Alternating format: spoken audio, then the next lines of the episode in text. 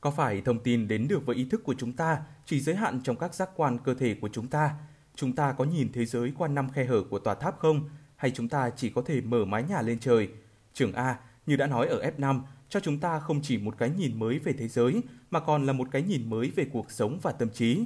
Liệu có cách nào não bộ và tâm trí của chúng ta để truy cập vào một giải thông tin rộng lớn, vượt xa những thông tin được truyền tải bởi đôi mắt và đôi tai của chúng ta?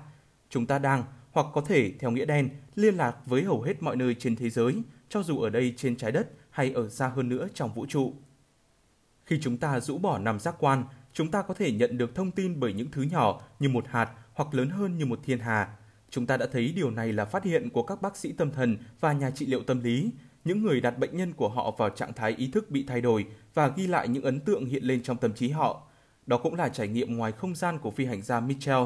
Ông nhận xét, ở trạng thái ý thức cao hơn, chúng ta có thể tham gia vào giao tiếp sâu sắc với vũ trụ. Trong những trạng thái này, nhận thức của mọi tế bào của cơ thể cộng hưởng một cách chặt chẽ với những gì Mitchell xác định là thông tin được nhúng ba chiều trong trường A.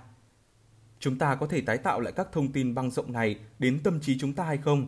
Chúng ta đã thấy rằng, theo vật lý học mới, các hạt và nguyên tử và các phân tử, tế bào, sinh vật và thiên hà hình thành và phát triển trong không gian và thời gian xuất hiện từ biển năng lượng ảo mang tên chân không lượng tử hay trường A. Những thứ này không chỉ bắt nguồn từ biển năng lượng này mà chúng còn liên tục tương tác với nó. Chúng là các liên kết động ghi dấu vết của chúng vào trường A của chân không và thông tin trong trường A lại tiếp tục tương tác lại với chúng. Quá trình tương quan này xảy ra liên tục. Điều này cũng đúng đối với cơ thể và não bộ của chúng ta. Tất cả những gì chúng ta trải qua trong cuộc đời, tất cả nhận thức, cảm xúc và quá trình suy nghĩ của chúng ta đều có các chức năng não gắn liền với chúng. Những chức năng này tương đương với dạng sóng vì não của chúng ta, giống như những thứ khác trong không gian và thời gian, tạo ra các vòng xoáy mang thông tin. Nó tạo ra sóng. Sóng lan truyền trong chân không và giao thoa với sóng do cơ thể và não bộ của người khác tạo ra, làm phát sinh hologram phức tạp. Thế hệ này qua thế hệ khác, loài người đã để lại dấu vết hologram của họ trong trường A.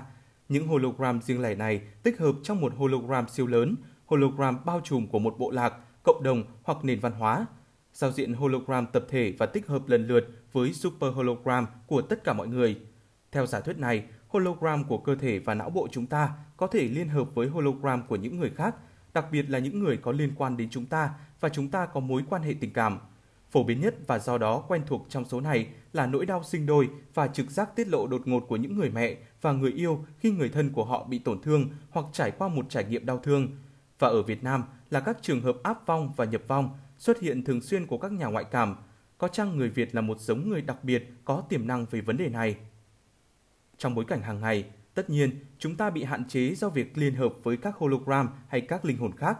Hạn chế này thật may mắn, đó là điều kiện tiên quyết để phục vụ cho sự tỉnh táo của chúng ta.